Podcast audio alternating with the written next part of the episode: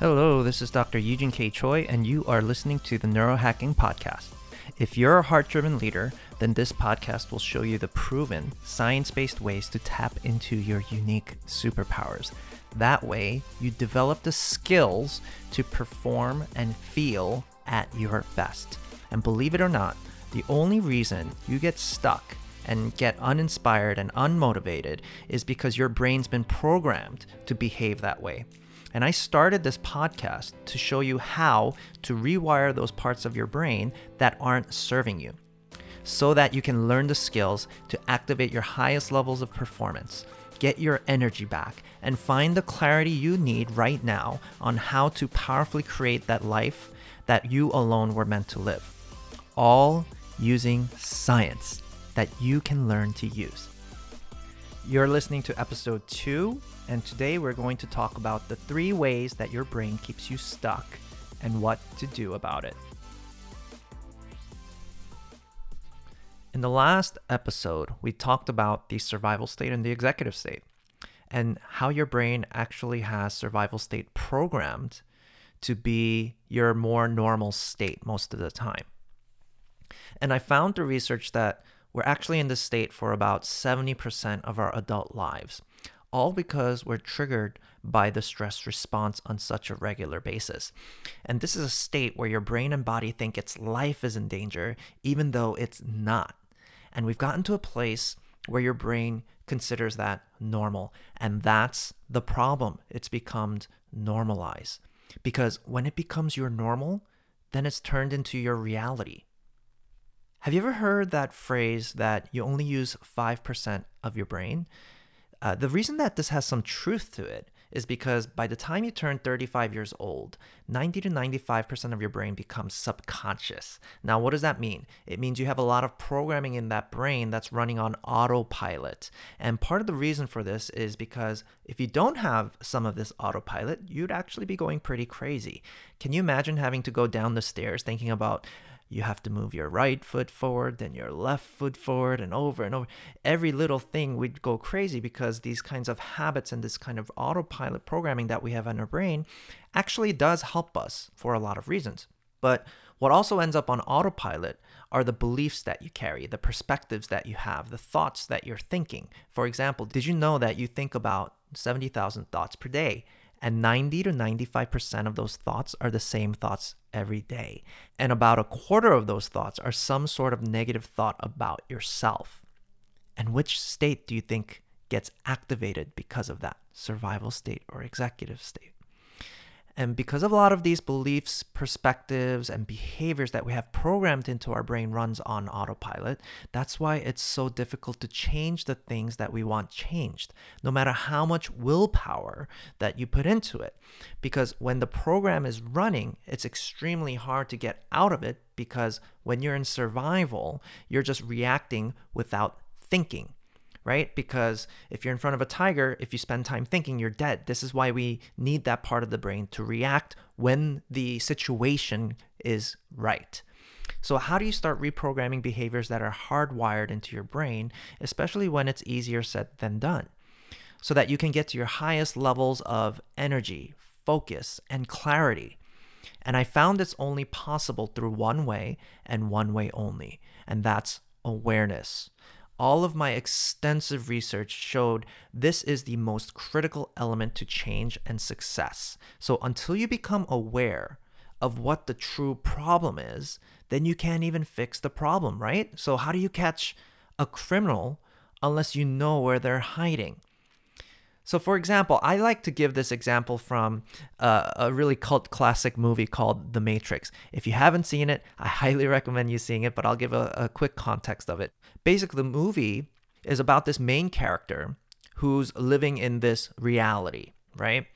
And then you have this mentor who knows what true reality is and offers this main character to get a taste and actually start seeing what's real. So I'll just share the scene here real quick and it's a it's a famous scene where this guy Morpheus offers to the main character Neo either a red pill or a blue pill and one pill will help shatter the current reality so that he can see what's real. This is your last chance. After this, there is no turning back.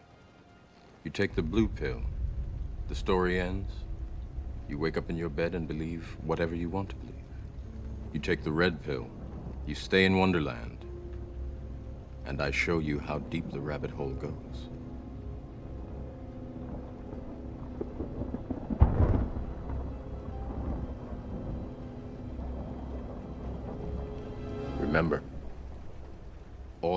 Is the truth, nothing more.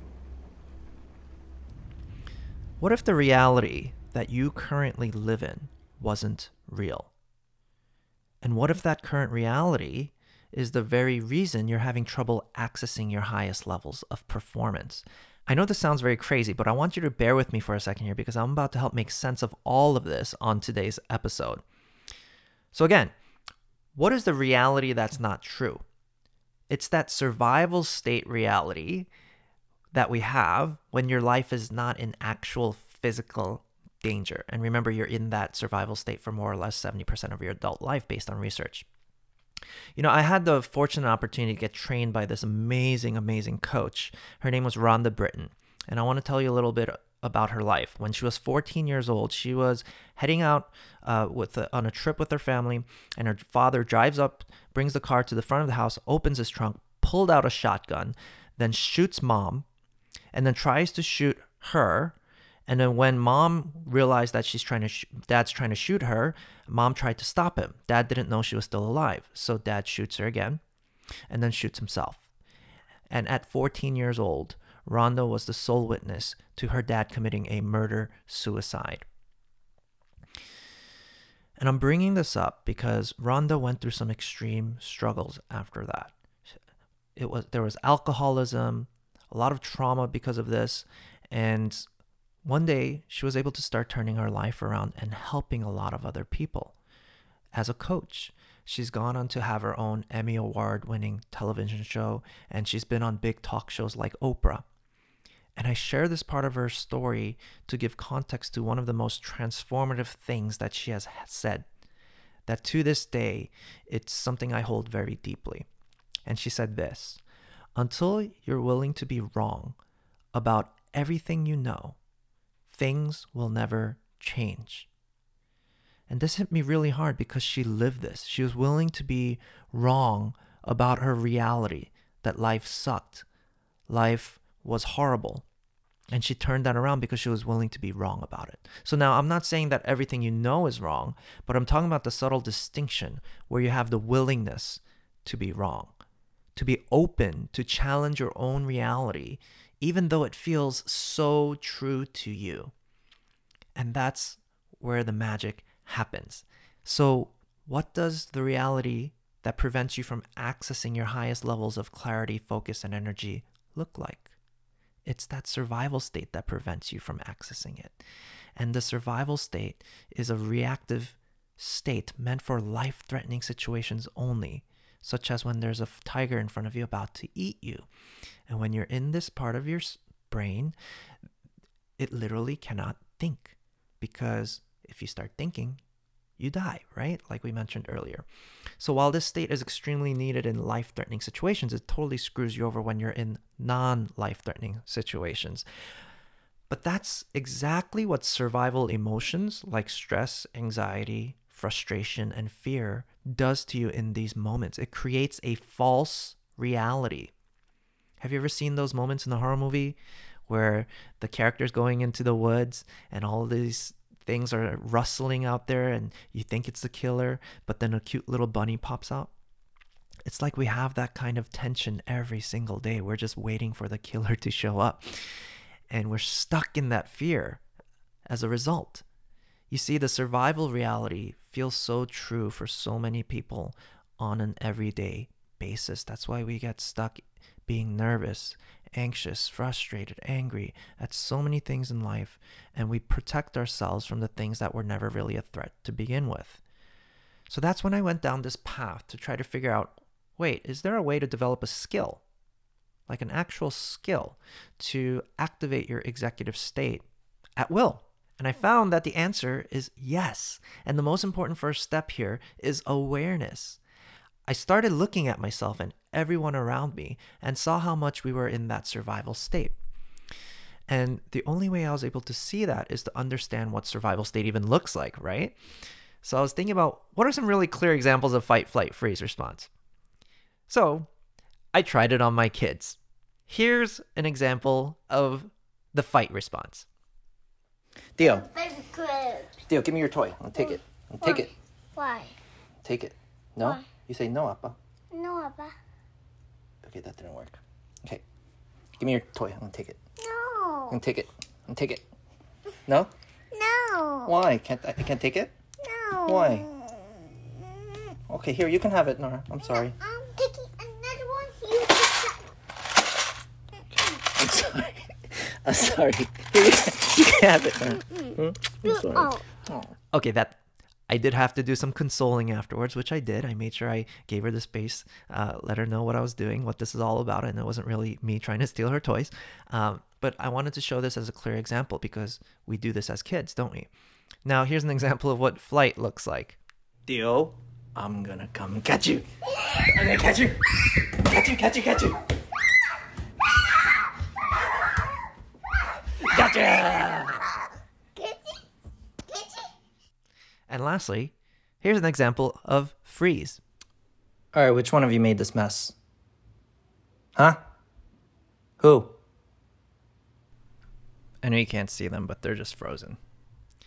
Now, as adults, we still do behave in the same way as we were when we were kids, but we just find more adult ways to do it. Here's what I found. For example, the fight response. Have you ever seen someone on the road and they get cut off and this person enters into road rage and tries to cut the other person back off? This is a fight, right? Or there's knowledge. People who fight with their knowledge. Do you ever meet people who hate being wrong? Or they always have to prove themselves right? This is actually a fight for the ego, right? Because there's some insecurities for certain people around ego about this perception about what it means to be wrong. If you're wrong, sometimes it means you're a bad person or you're stupid or whatever. There's a meaning that people give that. So that's why they try to defend their ego by fighting with their knowledge. And where this gets even more insidious is when people spend their whole life fighting to prove themselves of something. I'll give an example. You know, I had one client that I work with that achieved everything anything would want on paper, you know, multi-million dollar business, all that good stuff, and the marriage, the dream house, and they were still feeling really off, really frustrated, like they were losing their edge. And as I started exploring with this client, we found that his whole life was a fight response. The reason why he got to where he is by creating this multi million dollar empire and all that kind of stuff was to prove people wrong. Because his older brother happened to be a, a professional sports player, and everyone compared him to his older brother. So he kept fighting for the things, even though it's not the things that he wanted necessarily. And it was just a reaction to this pain of always being seen as less than this sibling. So he spent his whole life fighting, and, and this guy was in his 60s now. So can you see how the fight response it will always lead to dissatisfaction and it will always lead to burnout. So this is something to start looking at because when you're in the fight response, you don't see the whole picture. When your brain is in that survival state, it actually develops tunnel vision because if you're in a life threatening situation, this is not a time to start examining all of your surroundings. It's time to really hone in on and focus on the one thing that will help you survive. And that's what leads to burnout. And it's a rude awakening for a lot of people. So I think this is why it's important to start looking at this to see where the fight response exists, whether it's in yourself or people around you. Now, the second survival reaction that we're talking about was the flight response. A classic flight response is procrastination.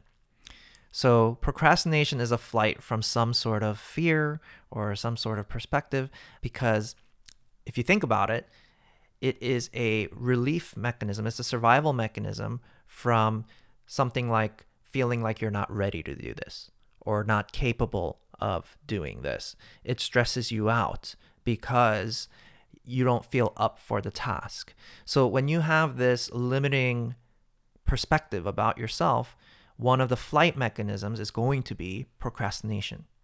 Another example of flight response can be avoiding confrontation with somebody that you're in conflict with, for example, right? So, how many times do you have that person you want to avoid conflict with and you try to, you know, uh, run around the, the different hallway when you're at work or things like that? And that's another flight response. Another example of a flight response that gets pretty dangerous is when you start numbing yourself. I found that when you're in flight, what often happens is the discomfort of the anxiety or the frustration or the depression that you're experiencing causes you to start numbing yourself in some way so that you can disengage. Whether that's binge watching Netflix overindulging in alcohol, sex, drugs, whatever it is, everyone has their preferred mechanism of numbing. Now, everyone does it. There's no judgment about it. This is just about bringing awareness, okay? This is just something where we just start to see more, is the point. So, numbing is a flight response because when we flee from what we don't want in our lives, as a consequence, we end up way further than where you want to be in terms of your performance, your clarity, your focus, your energy, all of the things that you need to continue moving forward and getting to the place that you need to get to. But the thing is, just because you move away from something you don't want doesn't mean you're moving towards what you do want. This is where the flight response uh, in the long term gets you further and further away from where you want to get to. Uh, it's kind of like this drift, right? Because we're not even focused on what we do want. Now, the last of the fight, flight, freeze response is the freeze response. So, freeze response is kind of like playing dead. Imagine if you ever got caught in a lie, you kind of freeze up. It's kind of like this feeling of if I pretend I don't exist or if I pretend I'm dead, maybe the problem will go away. We know a lot of animals do play dead, like cockroaches, for example. And uh, how this plays out in humans is when there's too many decisions to make all in one day, right? That overwhelm. So we stay in indecision, we freeze. And that's what happens for a lot of people when we're stretched too thin. Freeze is another response, right? Where we just stop. And then we might go into flight, right? Where we turn on Netflix or we uh, grab a drink or whatever prefer- preference that people have. So now I'm curious do you see now how you or those around you are actually living in the survival state for the majority of our lives?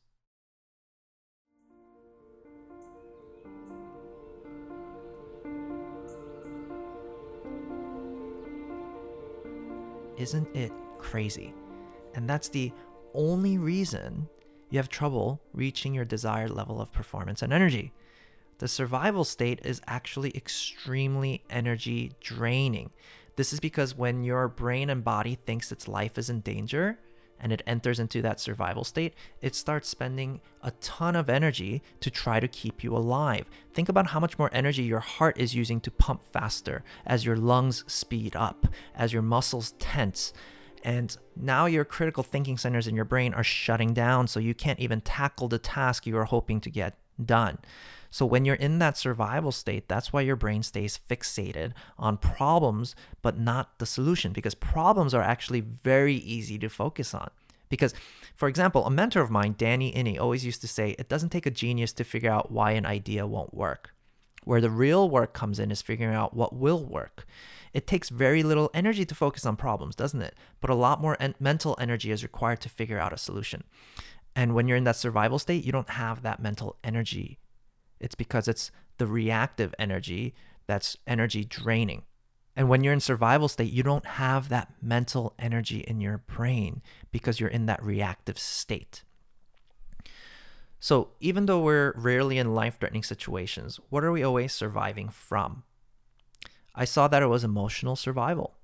Have you ever felt inadequate or not good enough or ashamed or rejected well, guess what? When we feel these emotions, your brain will try to survive from that emotion because research shows that emotional pain is just as painful as physical pain. And going back to my earlier point, this is hardwired into your brain now to just react and survival with your fight, flight, freeze responses on autopilot each and every day. And these behaviors get programmed into your brain because of all of your unique life experiences. It keeps happening even though you don't consciously tell your brain to do it.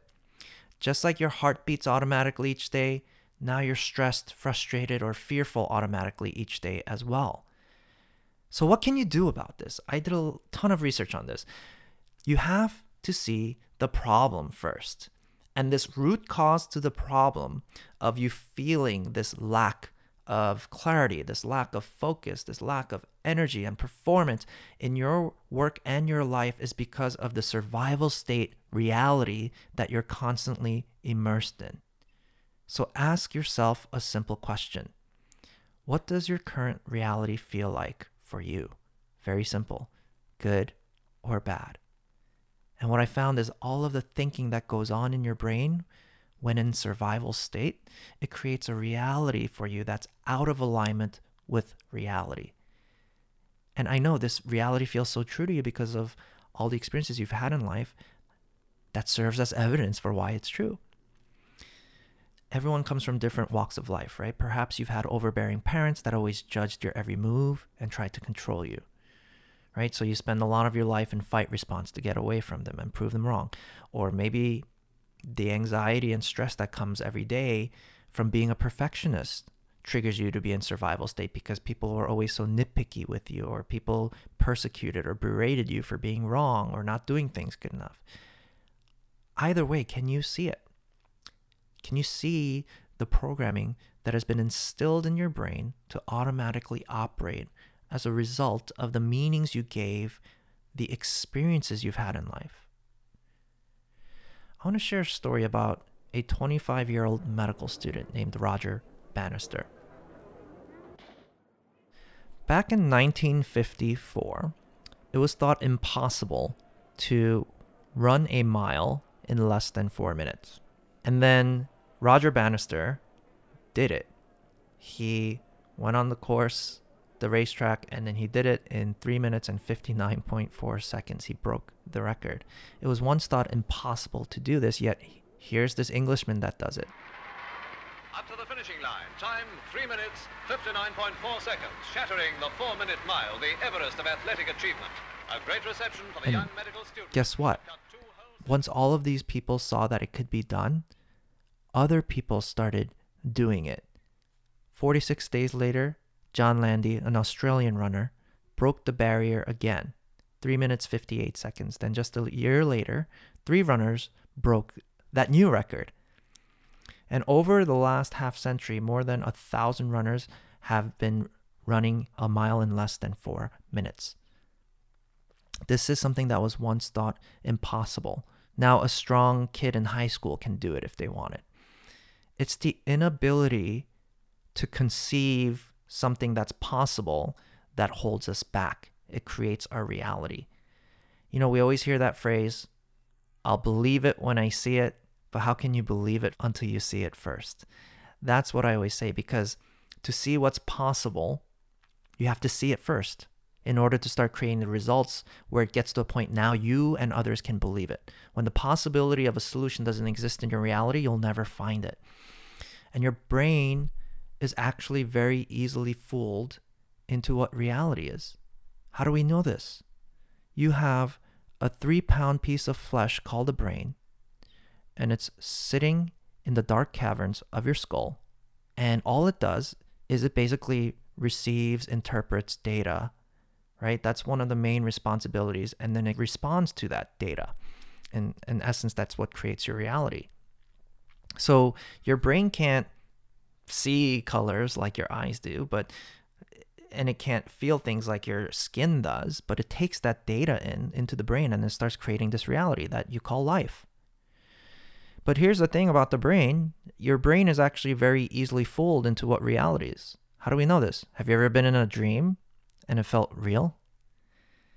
So if your brain is easily fooled into what's real, think about what reality looks like when you're in that survival state. Could it be that the survival state is not actually real?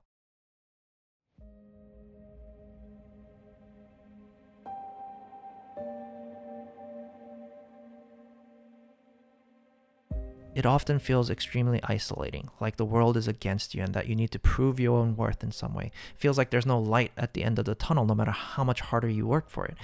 And this feels so true, doesn't it? All of that fighting, all of that fleeing, all of that freezing takes a huge toll on your mental health. So I want you to take note of what moments in your life you find yourself in that survival state. Take notice of when you feel unsafe, not just physically, but more emotionally, and where you feel the need to put your armor on or run away or just freeze. And write them down because I can guarantee you, as you start doing this work, it will single handedly transform your life, transform your performance, transform your energy, transform so many things on so many different levels. And I've seen it in so many of the people I have had the fortunate opportunity of working together with. Schedule this time, be intentional because distracting yourself can be a survival response as well, isn't it? Uh, we all do it. I do it, right? It's it's just a natural survival response. Survival from anxiety that's been always there, or frustration that's always been there, resentment that's always been there, or that little bit of sadness that follows you every day throughout the day. Whatever it is, if it's an emotion that's a survival emotion, it's going to trigger you to constantly be in survival. And question the reality. Question your reality. Is this actually real? So this is what happens to us in an everyday functional standpoint those racing thoughts that you have all the time, it's actually a survival instinct. And this often occurs when we face uncertainty. In the leadership world, there's a term called VUCA. It stands for volatility, uncertainty, complexity, and ambiguity. And all of this triggers your brain to be in the survival state. But think about what you deal with as a leader, as an entrepreneur. Every day you have to deal with VUCA, don't you? There's new scenarios that you have to tackle, new challenges that you have to face. But the great leaders are able to stay calm in the face of all of this volatility, uncertainty, complexity, and ambiguity. And they use their executive state to navigate the challenges accordingly because the survival state impairs your ability to deal with adversity and complex situations, right? Because your brain starts filtering out a lot of information that's available to you because you develop that tunnel vision and there's no time to think you react instead. That's where leaders can make short sighted decisions that they regret, especially when it comes from a place of anxiety, panic, or anger.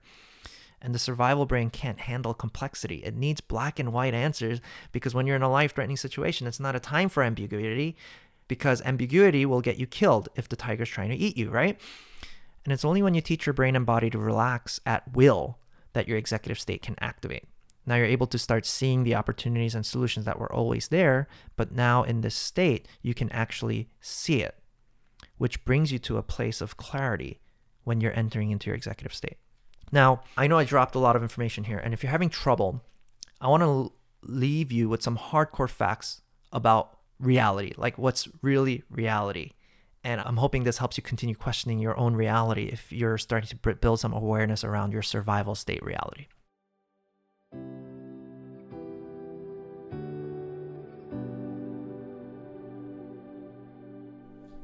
If you learned anything new on this episode, then you just created between 1300 to 2600 new connections between the cells in your brain.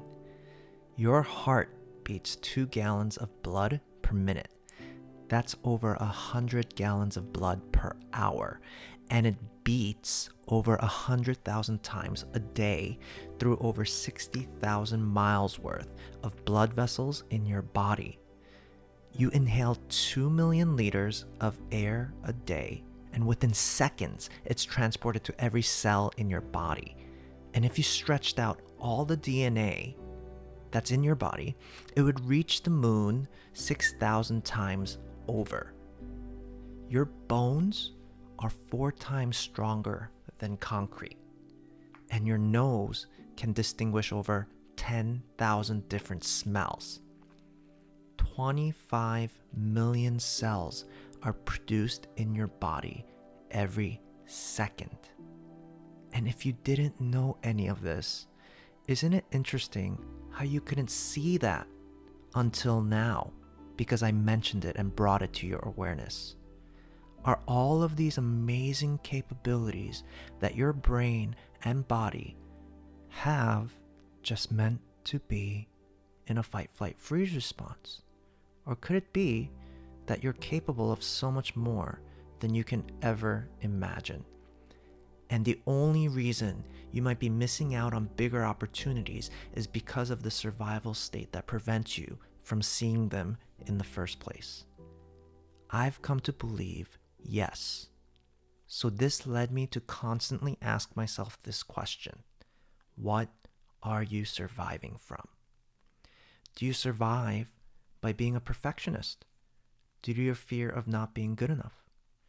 Or perhaps you survive by overworking and not taking care of yourself because of your anxiety about not being loved and accepted for who you are? Or do you survive by overindulging in pleasures like alcohol, sex, or drugs because you have a deeper fear that maybe your life lacks meaning? Whatever it is, if you're starting to see this survival state more clearly, then you've taken the first critical step where you're going to be able to start activating your executive state. Because the moment you see survival state, you give yourself the power to do something about it. I always share this example where if you have broccoli stuck between your teeth, how can you remove it? Unless it comes to your awareness, whether it's someone points it out to you or you see it in the mirror. So continue to take notice of each moment and start logging times of whether you or someone else is in a fight, flight, or freeze response. And start writing it down. Make it a game because we need to see the culprit. We need to see the enemy that's preventing you from getting your energy, getting your focus, getting your clarity.